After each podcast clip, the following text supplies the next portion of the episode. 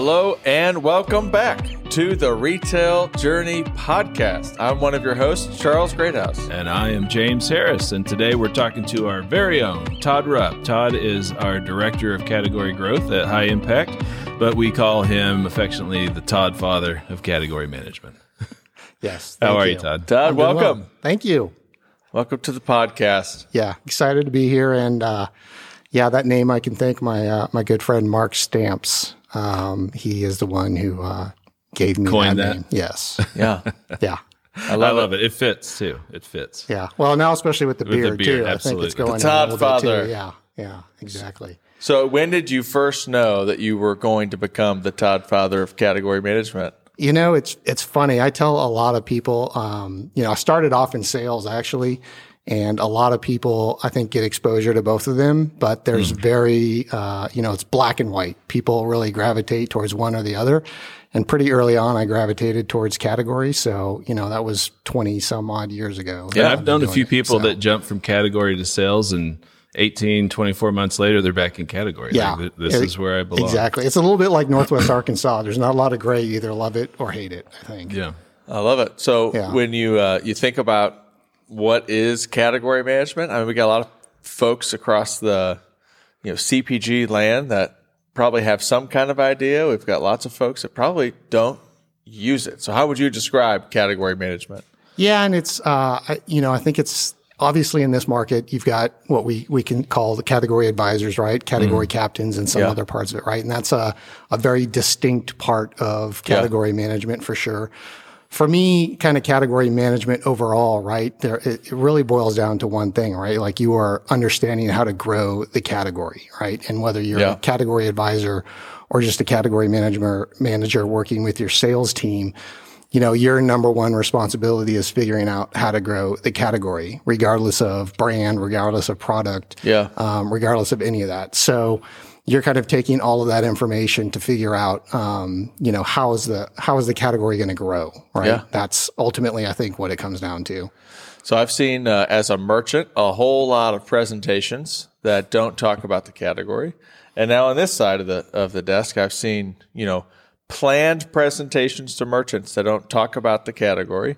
So you telling me that putting the category at the center of the growth story, or how do you advise someone who's maybe stuck in the lane of like I'm here to talk about myself and to make sure that my brand is in front of the merchant? Yeah. And it's, you know, you certainly understand, especially with kind of emerging brands and, and, you know, somebody's company, it's their baby, right? Like Yeah. they, and it's all they know. It's they want to talk about it and, and they put their heart and soul into it, uh, developed it, right? It's understandable that that's where they want to spend their time talking. Uh, but you know, really it's, you know, consumers don't buy products. They hmm. buy solutions, right? Yeah. Hmm. And, you know, you need to think about what unmet need or, or what are you meeting, you know, from that consumer's perspective, right? And that's ultimately what you want to try and sell to, to a merchant or anybody is your solution, right? What hmm. problem are you solving for that consumer? So it's, you know, that's really important to, to start there, right? And it's also, right, it's really hard to think about, you know, most merchants could really care less, right? Like they're ultimately responsible for the category growth, right? they could care less whether it's private label, whether it's, you know, your brand, somebody else's brand, or, you know, a combination of all of them as long as their category is growing. And so if you can come in with that perspective of helping them grow the category, it makes selling it that much easier. I mean, you hit the nail on the head, Todd. As a recovering merchant, which is how I refer to myself as a not a merchant Yeah. anymore, but always a merchant. Um, the easier you make the analogy between what you're doing and how it affects what I'm trying to do as a merchant, which is grow the category, the, the easier it is for me to say, oh, yeah, that would help me accomplish my goal here, uh, which doesn't necessarily have to do with selling your brand. It has to do with solving Yeah. my customers' problems. Well, nobody comes in, or I hope nobody would come into a buyer meeting and say, "You need to buy this so I could take share from brands that are already on the shelf." Right? Yeah. it Yeah. to, You- you would needs to grow the size of the pie. Yeah, exactly. Exactly.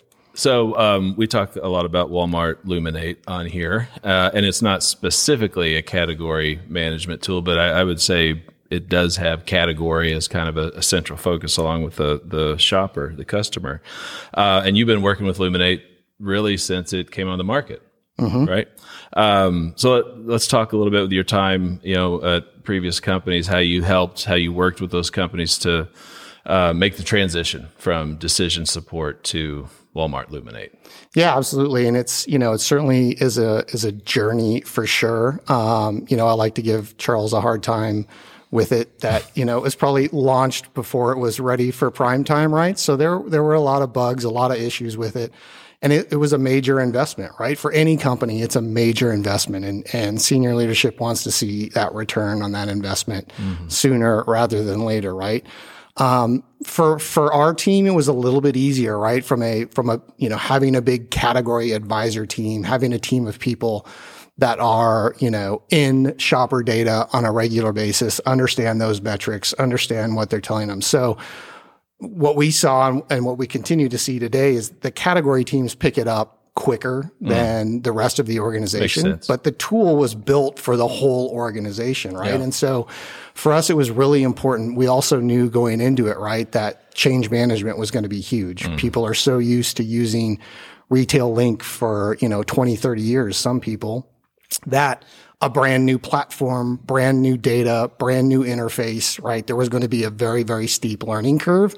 And we needed the resources to have somebody that became that subject matter expert really, really quickly. And so, you know, we were, we were fortunate that we were able to convince the senior leadership to bring that on board, right? And so we had that but that is that's the tough part about you know even bringing it on today is just that. Like it's still this massive amount of new data. It's a different platform. The metrics are named different right? There's all of these mm-hmm. different things that are that are coming on board all at the same time. And even the category managers who understand that data right they had you know 40 probably 50 or sometimes 60 hour a week work weeks already. Yeah. And now you're piling that on top of them right? And so it was really important that we, you know, and again, right, getting that adoption from the broader organization was important as well too. So first and foremost, right, you got to make sure the data is accurate, mm-hmm. right? And so that involves a lot of looking at what items are where. Does it have all of the items? Are items mislabeled? Are they in the wrong category, right? Because as you start to pull that data in, if, if, you know, all of that stuff is not correct, then what it's spitting out isn't Useless. correct either, yeah. right? And so you know, taking that very kind of foundational approach of like, A, let's make sure the data is correct. Let's make sure, you know, we've got it in a, in a way that we want to analyze the business, which is a whole nother topic, right? From an attribution standpoint of the data. Um, and then, you know, laying out a plan to, you know, how do we bring this to fruition?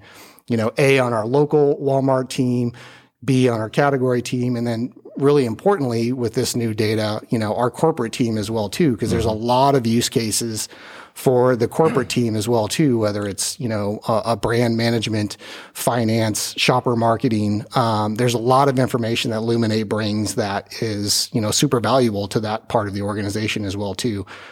But having that plan of knowing that this is going to be a lot of new information and new data and how do we get to where we want to be that's probably the biggest thing I could tell anybody that's kind of stepping into it. Yeah.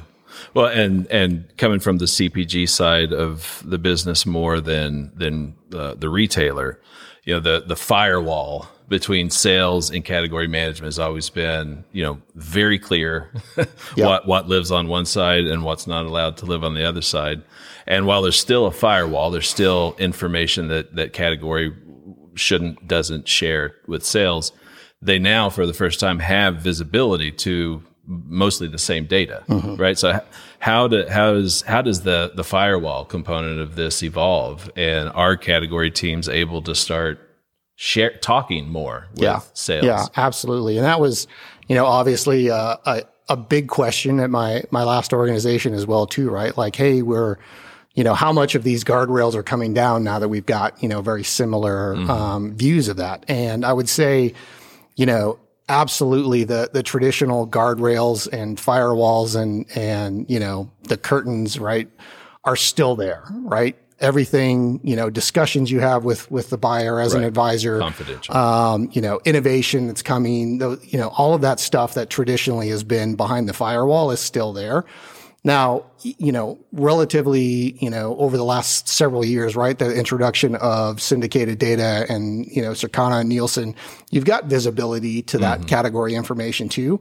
This is the first time though, right, where you've got Walmart specific yeah. shopper information yeah. on your category, understanding what those shoppers are doing for your sales organization and your category organization and your, you know, broader organization as well too, right? So I think the conversations are certainly going to change and they should change, right? And I think I, I, don't know if that was ultimately Walmart what they wanted, right? But I think they understand that that can bring a lot of value to mm. them as well too. Especially if your power users are on the category side, like right. even if just from training and facilitation of how to use the right the new tool. Absolutely, and I think it's also right? There's going to be this expectation now, though, as well, too, on the sales team going back to this, right? Selling from a category perspective. Yep. You now have all of this mm. category information. Again, goes back to what are you know, how is your product helping me grow that category? And you can bring those, you know, shopper metrics and, and shopper information into the conversation. Um, and I think that's going to become the norm now in a lot of the, you know, line reviews and conversations with the merchants as they start to get more familiar with it as well, too. Yep. Oh yeah, we've seen it. Um, areas of the store where you, you can't show up to a line review without having a clear customer centric point of view as you walk in. And for, for Walmart, that currency, that knowledge base is the Walmart Luminate system. Yeah, absolutely. It's, uh, it's certainly going to be, become more and more the standard, right? And then come March, right? Like it is the currency as well, uh, too, right? Fair, fair point. Yeah. Um, we're recording this and it's 87 days until March 1st. Um, it yes. is uh, Taylor Swift's boyfriend's number. um, 19 days till, till Christmas. The, yes. Maybe I should be counting that uh, more so. Um, you know, you've got the Luminate Basic, Luminate uh, Charter. Primarily, we've been talking about Charter. Mm. Correct. Um, because Basic is kind of like DSS, but less. Some things that are a little bit more, but different. Correct. Um, very different. Very different. So, looking at uh, shopper behavior specifically, um, there's 22 reports mm-hmm. that so what are some from your experience you've i think you've probably been on the using side of it more than than charles or myself what are some of the best practices that you've kind of uncovered uh, around shopper behavior yeah, I think uh, the first one is probably right, and it's kind of the report that, that gets used a lot is the performance and detail report, and that you know really gives you that true picture of the channel breakout of your business, right? That we really, really haven't seen before. And so that really becomes a great tool to kind of understand, you know, on an ongoing basis, what's driving your business, you know, which channel, what products in that channel. Um, you know, again, you can get into, you know, the type of customer in that channel on mm, that yep. product is driving that, right? So very, very detailed, um, you know, really good understanding of that, you know, kind of, and I don't like this word, right? But omni perspective, right? And, and where the growth is really coming from and where mm. you might want to focus. Um, and then obviously, you know, with, with the loss of, you know, some of the, the market basket data that we've been used to in DSS, right? You've got, you know, much more rich, deep understanding of mm. that basket, um, in shopper behavior as well too. So understanding, you know, who that customer is, what they're buying, uh, understanding, you know, where they might be switching to, where their loyalties are, uh, the you know assortment deep dive, which is a portion of shopper behavior as well too, is you know that could be a whole nother podcast, right? The amount of information that is in that. Like if you just if you just spent your first six months like really understanding how to leverage that, that could be immense. Oh, right? Oh yeah, uh, huge huge benefit there, and that gets back to you know not just understanding what the sales are of your competitive items, but the incrementality, the substitutability, right? Those kind of things, mm-hmm. um, really, you know, start to paint some pictures that you haven't had, you know, visibility to before now. You know, best, you know, your best customer, right, is a, is an interesting report, mm-hmm. uh, that you can, you can dive into that as well too. And then it's also about, you know, uh, the, the customization, right? And I think that's something that people don't really understand about the tool as well, too. Um, Charles and I have talked about this a lot, right? It's, it's very much customizable, which is great on the one hand, and then also kind of a pain in the butt on the other one, right? Where you can get, you know, super, super detailed and get to any level that you want to, but you have to put in the effort to Yep. create those Yeah. customizations, whether it's attributions, whether it's creating custom groups of items. And it's got to be done stores. right. Yeah, exactly. and right. maintained. Yeah. Uh, so super, super, uh, you know, complicated from that perspective. Uh, but you know, again, it's it's just it depends really. You know, I tell everybody as well too, like you can't just open up shopper behavior and look at the reports and start pulling reports and I need to find an insight. You got to start with a fundamental business question, Right. right. That you're trying to understand, whether it's about your shopper, a competitor's shopper, the Walmart shopper in general. And then what you'll find is you'll dig into one report and that will generate some more questions hmm. that you want to go try and find the answer to. What are some of those questions? So, I mean, think back, Todd Father, to the old Todd Father days where you didn't have access to Luminate, and there's questions where you wanted to be able to ask, and you could potentially get your way there with some panel work, but you knew full well the merchant was going to look at you and be like, "Okay, Yeah. like super neat Yeah. that yeah, someone else's customers think this." Um, so, what are some of those questions that were like just itching? I don't want to, you know, get into any sort of too specific uh, of examples from the past, so you can't maybe talk specifically to. But what are those questions that you've always wanted to ask that now people actually can if you're a charter client? Yeah. Well, and, and I think it is, you know, you know, who is that, you know, and that is, I get back to that is because it's a really unique report. Is that the best customer report, Yes. right? And understanding, right? Because that is, that is a, a person that's not only potentially super valuable to your category, but is also super valuable to Wal- Walmart, you know, in general, right? And Yeah. so if you can dive into your portfolio and understand that, you know, a significant portion of your portfolio, that that, you know, Walmart best customer is, you know, super loyal to you, whether it's your brand or, or some segment of your business, like that's super powerful, right? In conversations, not only with the merchant, but at some senior levels uh, with Walmart as well, too, right? So I, I think, you know, we never really understood, you know, how valuable, you know, even an item, let alone a category or subcategory might be to Walmart consumers, shoppers in general. Well, you hmm. can absolutely find that out now. And then I think the other thing for me is, you know, you're always wondering about incrementality of, you know, line extensions and stuff you're bringing in and where's the source of, of volume coming from? Are you just swapping paint? Um, are you bringing new customers into the category, right? Going back to, you know, are you growing the category? Or are you just, you know, trading paint with, with your competitors? Never really could get to that at the level that we have, right? At Walmart, to your point, there's some other data sources that you can use to, to help understand that. But right, when you've got Walmart specific data, Walmart sales, right? They're showing you you're either bringing in new customers or they're just going to you from another brand in the category and it's not growing the category. Mm-hmm. That's a level that we've never, you know, been able to get to as well. It's so fun to get to those things that you've just never been able to get to Yes. uh, before. I know there's a lot of folks out there, you know, 87 uh, days until everyone's forced to make a change, um, and then deciding between okay, do I, do I basic this or do I Yeah. I step into the world of charter? Um, there are a lot of uh, possibilities with with charter access.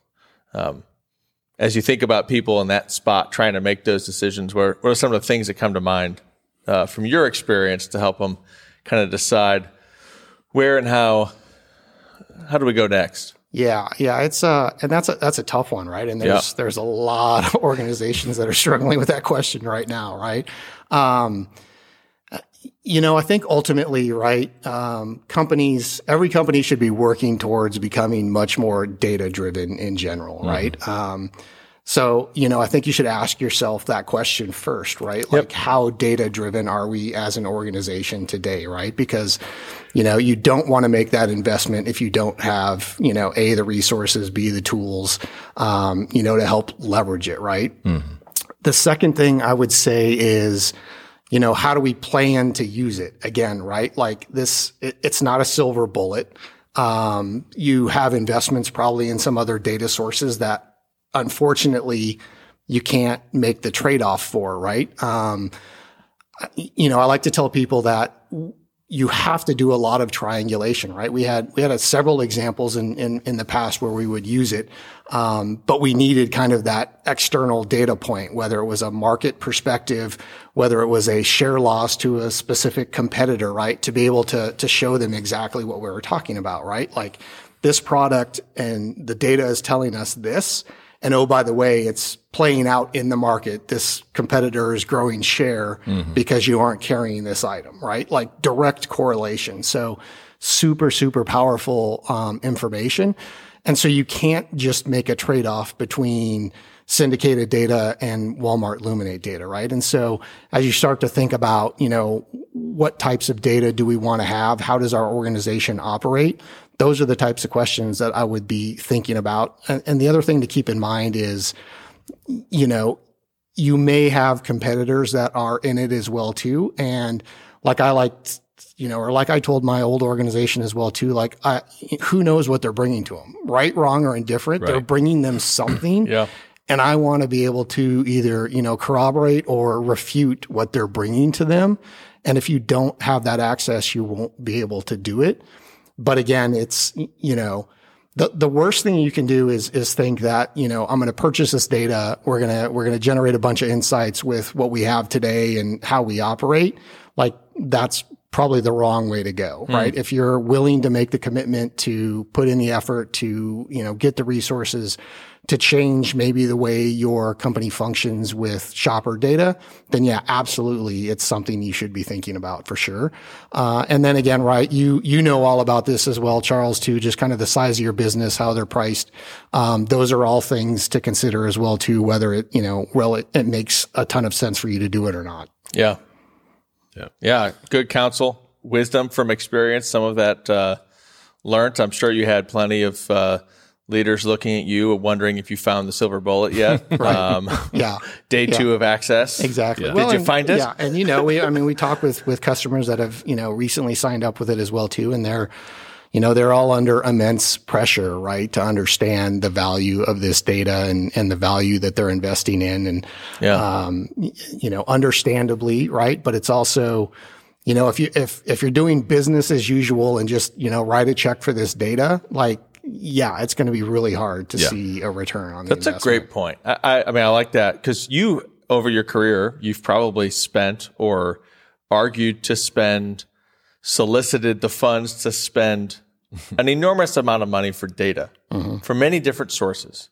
So just to elevate a bit from Walmart Luminate to like paying for data, being data driven. Where's the value yeah, in data? I, I, How do you co- yeah, coach someone who's maybe even not tried to solicit well, money for data. So or they're many, or they're finding themselves needing to buy it for the first time. yeah. Why and where? And, why? and, there's so many organizations, right? And and typically it's the bigger ones too, right? That it's just like they want to get their hands on everything, right? Because they understand data. So right, more is data important, is, right? the, yeah. is the thing. Yeah. Just more, more data. More data, more data, right? And, and not understanding ultimately what the end objective is of that data ah. gets back to again, right? Having the right resources, right? It's, you know, I kind of think of it as a pyramid, right? Like data is the foundation, information kind of that next level, and then actionable insights mm-hmm. is, you know, kind of the, the peak of that pyramid. And if you're only focused on that foundation of like just as much data as we can get, right. you're never going to get to that top of, you know, what are the actionable insights, right? Yeah, and data so, is just numbers until you do something with it. Correct, right? and it's, you know, so taking that data, putting it in information,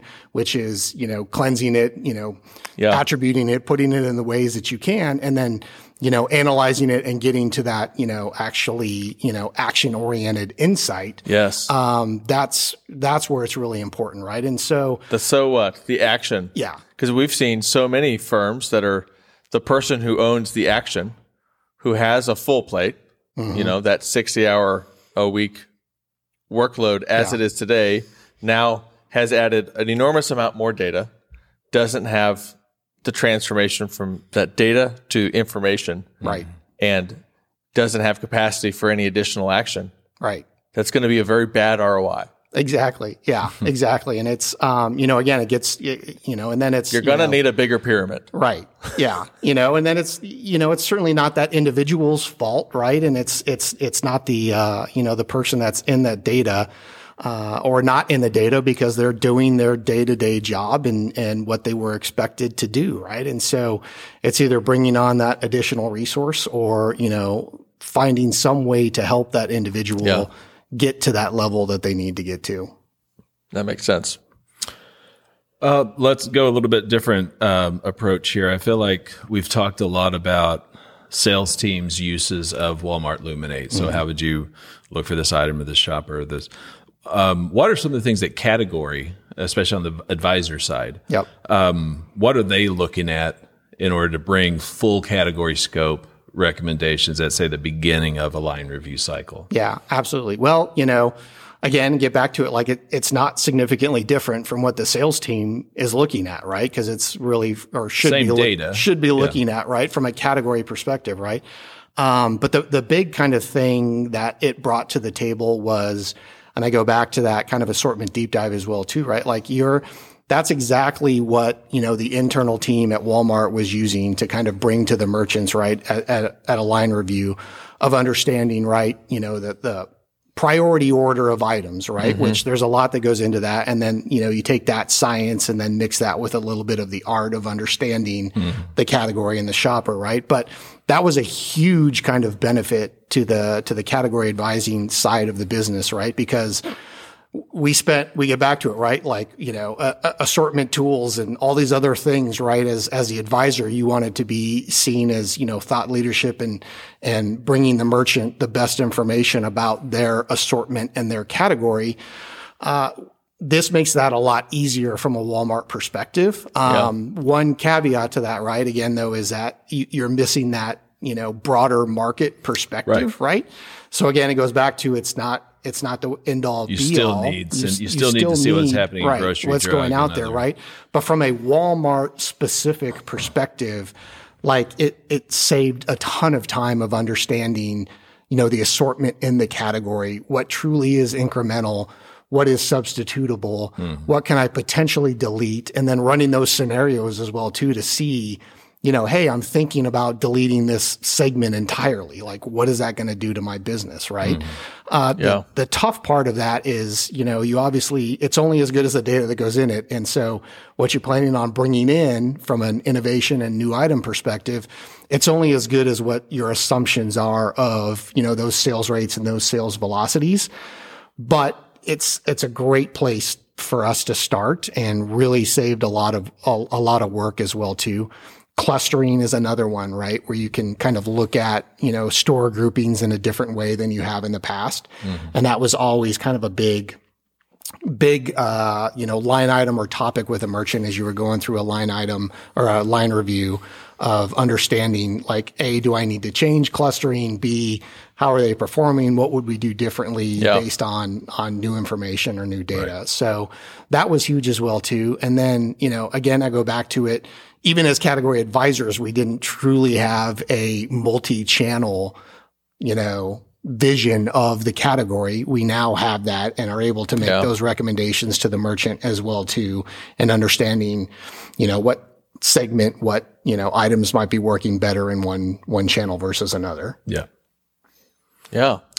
So there's a lot of folks that don't have a category team that don't maybe deploy category management. Now they've heard from the Todd father and they know they need category management. uh, or at least they, they like the idea, the concepts of, Yeah. of what that looks like. Is there a, is there a, like, where do you start? How do you start getting category management as a practice Yeah. into the core of your business if it's not been a muscle that's existed for a long time? Uh, man, that's a, that's a million dollar question. Uh, and Besides that's, that's, hiring the Todd father. exactly. Yeah. And that's, I mean, it's a really tough one too, right? Because it is, uh, you know, it's certainly not something that happens overnight. Like it has to be a fundamental shift in the entire organization of understanding what it means to, to go to market with a category growth mindset, right? Yeah. And, uh, you know, there, there are companies that, that I think are continuing to work in that direction. And I think, you know, moving, you know, in the right direction for sure. But ultimately it goes back to again too, right? I, I talk about it that, you know, people don't buy products, right? They buy solutions. Yep. And, you know, from a category perspective, it's, it's all about starting with that in mind and understanding the needs of that shopper, the needs of the consumer, right? Whether, you know, it's understanding human behaviors, human, you know, needs. Um, you know, that's where it all really starts, Yeah. right? And then, uh, you know, where your product and your offering and your portfolio fits into meeting those. Uh, that's kind of where the rubber hits the road. But ultimately, if you're, if you're not building the entire organization on, on that level of thought into Yeah. how we're going to grow this business, um, it's, it's really, really difficult. And Well, there's so- a there's a serious level of intentionality needed Absolutely. there. So Yeah. when I was a sales analyst at Unilever, um, and I was getting ready to move to another retailer to move into category management, I was put into a like a one week category management training thing, and my understanding of it at the time was drawing mods. Mm-hmm. Like I, uh, Yeah. so I'm I'm wait we're halfway through the first day. So where's where's You're the JDA? alone. Where's the You're not alone Yeah, that and, and that was the first exposure I had to like a decision tree, a switching tree, a, Yeah. um, a gap analysis, the way to kind of break down a category. And it really is a whole universe of selling tools mm-hmm. that's out there. Well, if anything, more than a more than a mod, more than any of the specific tools, it's almost a cultural bent mm. yeah. to as you look at the customer, understand the the root behind. I think that's why I'm drawn to some of the emerging brands that we work with, where like they may not call it category, but their entire ethos is around customers have this problem and they have all these compensating behaviors and they're they're uh, compensating they're they're taking a second rate choice because the solution doesn't exist so we built the solution Right. like well that's a category management The, mindset the tough part is is teaching them how to sell that without and now injecting their brand Correct. into everything. Right? and then because if you say that the overall is true and then we happen to meet it it's Mm-hmm. it's it's going to stand the test of time right, and then there's even you know almost organizational design element to how you approach category as a as a company Mm-hmm. um, yeah, yeah. it's it's it's and it's crazy. And I think I, I showed you guys something that uh, you know I've known this all along as well too. But I sent you that. You know, you can look at it and you know five five different options, right? And one of the options is yeah you know, walk through this the- use case the i ca- love Yeah, this the category is up, you know, 10%, but your brand share is down 5% is one of the options. Like i- if you were planning for that, would you choose that, right? You brand manager or, you know, VP of sales, right? Like would that be your choice? Not And Probably, probably nine out of 10 are going to say no, right? Well, you do the numbers, right? And over a five year period, if the category grew that much and you lost that much share, it's probably about 30% more dollars in your pocket for the brand Yeah. than almost the other way around, right? If Yeah. you grew your share 10% and the category was, you know, down 5%, you're going to lose a lot more money, right? Mm. And so it's, it, it, puts it very, very plainly, right? And that's, you know, something we should think about, right? Of We'll link it in the notes Yeah. You talk below. about, uh, you know, talking to somebody, an emerging brand or somebody or, or a company, right? Of like, you know, Charles, why, are why are you tell, like, why do I have to sell the category? Like, this is my product, right? Well, here's why, right? Mm-hmm. Like, you could grow all this share, right? If the category doesn't grow, your bottom line is is going to look Yep. worse than you know working on figuring out how to grow that category, right? And so, it's uh, to me, it's a little bit of an eye opener, and like it's you know I've worked at at some really big branded companies, right? And and there's a lot of lot of times we felt like you know, hey, what what can we produce at a really high profit margin? Now, where are the insights to support it, right? And so that's the that's the last place you want to be. cart right? before horse and and trying to sell to to a merchant or any retailer, let alone Walmart, right? Uh, and so, you know, again, it goes back to kind of, you know, creating that mindset around, you know, category growth and, and generating products that meet those, those needs and that, you know, human understanding of, you know, where is this, you know, product fit in from that perspective Yeah. versus, uh, you know, hey, they're looking for new flavors. Like i love Right. it that's not where you want to be. Yeah. I- I love Different, differentiation without it being better is just something different. Correct. yep. Or, or meeting a need that's not currently being met. Right. Right. all right Ready for lightning? All right. Oh boy. So what are you what are you reading or what have you been reading here lately? Uh, you know, I've actually podcasts are Yeah? my new new thing, right? Um, and one of the one of the ones I really love is uh, his name's Jeff Lerner, and it's called Unlock Your Potential. Um, and he's got a really great story. Uh, he dropped out of high school. He became a jazz musician for about 10, 15 years. Um, you know, got to he worked and he lived in Houston at the time. And so he got to work in like the owner of the Houston Astros and the owner of the Texans. like he'd do their dinner parties, right? But that's how he got his network. Um, and so now he, he owns a company. It's, um, called the ENTRE Institute and it's, uh, basically helping people become entrepreneurs or entrepreneurs, uh, people that are already entrepreneurs. How do they help them kind of get to that next level? But it's also about just understanding like every individual has uh, you know, probably this untapped potential that they don't really understand. And so that's been a, a really cool one to, to kind of get hooked on. And, um, he has some really, really interesting guests. I love it. Yeah. Um, next one's a zinger. You know, what's the biggest retail failure that you've uh, either been a part of, I think, or seen? Because I'm sure you've got some stories Yeah. of like, oh, yeah, that didn't go the way we thought it would. Um, Oh man. I, yeah. And I, I got to be careful with that one. I don't, I don't want to throw anybody under the bus on that one for sure. Um, the bus has backed it. over a lot of people. But I, I, I will, I will broaden it to kind of get back to what we were talking about, right? Where I think, I think the organization thought we were creating a category driver and understanding what the need was. it started with innovation. yeah, exactly. Started with the Um, product we're going to sell. and and yeah, it, it got back to and and it just did not work. Yeah, ruh-roh. a lot, a lot, right? A lot of things as well too, right? And it's also, um, you know, the the price point was probably the biggest one of that, and uh, you know, for whatever reason, I'm not sure exactly sure why the price point was where it was. Um, and I will tell you that it was in kind of the nat, you know, kind of better for you, natural, you know, kind of that kind of thing where it was like, oh, that's the trend. And like, well, did we really understand Yeah. what, again, going back to that human need and want and, yeah. and was. Well, there were lots of launches Yeah. around that time that were better for you, natural, Mm-hmm. premium, you know, organic kind of a thing, and they all failed. And then there was this resounding message of like, yeah, customers care; they're just not willing to pay more for it. Right. Um, yeah. and that was spread across Walmart very quickly. It was like, Exactly. yeah, this is Yeah. great, but Yeah. Some Which gets, gets back to the, you know, there's so much too in the, and, and I, I love primary research. Um, it's certainly a, a great tool, right? But getting back to it, you know, Luminate versus like what they actually do yes, versus what they say, right? In a, in a primary research, like that is, is super powerful. And, and, you know, hopefully organizations start to use that as well too, right? Prior to launching something that, you know, maybe a focus group tells them it's the, it's the next greatest thing yep.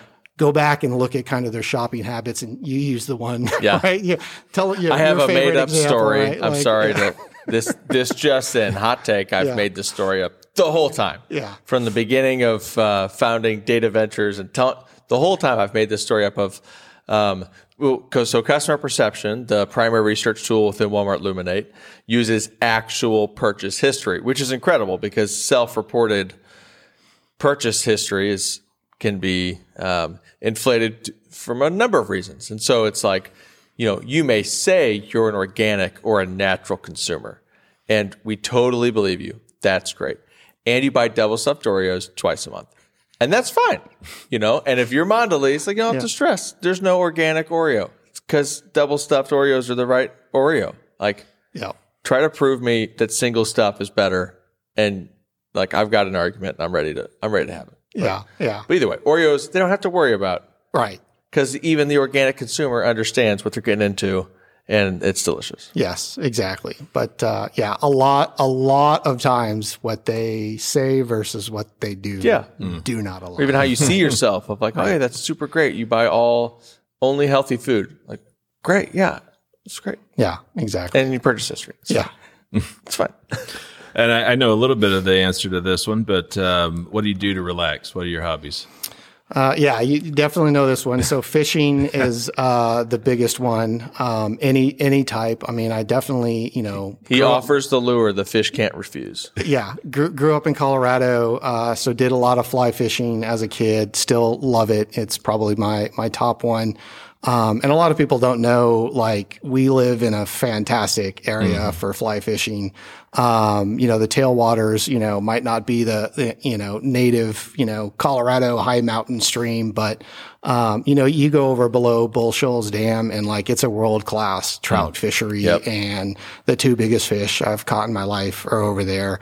Uh, so it's fantastic. But um, yeah, love fishing, uh, love being outside, you know, hiking. Um, you know, wish I was more of a mountain biker, uh, given Charles and, and the team. We could fix Um, that. Yeah, exactly. I uh, it's it's like I tell everybody though. It was like it used to be golf, right? But it's like if I get four hours right, Right. away from my family, I'm fishing. I'm going to go fish, right? As opposed to go go golf. Um, that's what I'm what, what I'm doing. But um, you know, we'll see. I've you know we're about to to lose the the second one um, to college, so we'll just have one at home, and I don't expect to get a lot of more free time. That's for sure. Uh, but you you never know. But yeah, fishing for sure. Um, and then you know anything outdoors. You know, Love it. yeah. So, what's your uh, 2024 theme? Oh man. Man, yeah, I guess we're at that time of year, right, where you start Yeah. to think about that. I unfortunately haven't start to started to think about that, but I think I think for me is it's uh, it- you know, for you know, and I've got so I've got three kids, right? One in college already, one about to go in college, and then you know, one in junior high, um, and it's it's amazing how different they all can be, right? But you know, one of the big things for me is is uh, you know just the being consistent with something and trusting the process of what you're doing. Yeah. And so for me, I think it is, um, you know, this is, you know, coming up on a year here at High Impact as well too. But um, it's it's been an interesting year for sure too, right? But Oh, I think it's important to trust the process, right? Yeah. And what we've been building to. Um, so for me, I think that could be a pretty good theme in in 2024. The analogy that explains 23 the best to me is changing the wings on the aircraft while we're in the Yeah. air. Like, there's been a absolutely. yeah, absolutely right. And it's, I mean, that's you know, this market is. Uh, we start. We, we tried to, you know, preempt that with a lot of people and and you know tell them what we thought might be happening and and 2024 is going to be one where it's we'll probably still be doing a lot of that as well too but it will be an actual reality so Yep. that will be uh trust the process i guess Yep. right trust the process here we go. Well, thanks so much, Todd. It's been great, uh, great talking to you today. Yeah, yeah thanks, Todd. absolutely i appreciate it thank you guys Thank you. And thank you for uh, listening. As always, you can check out all of our podcasts on our website at highimpactanalytics.com, Apple Music, Spotify, or wherever you get your podcasts. Thank you.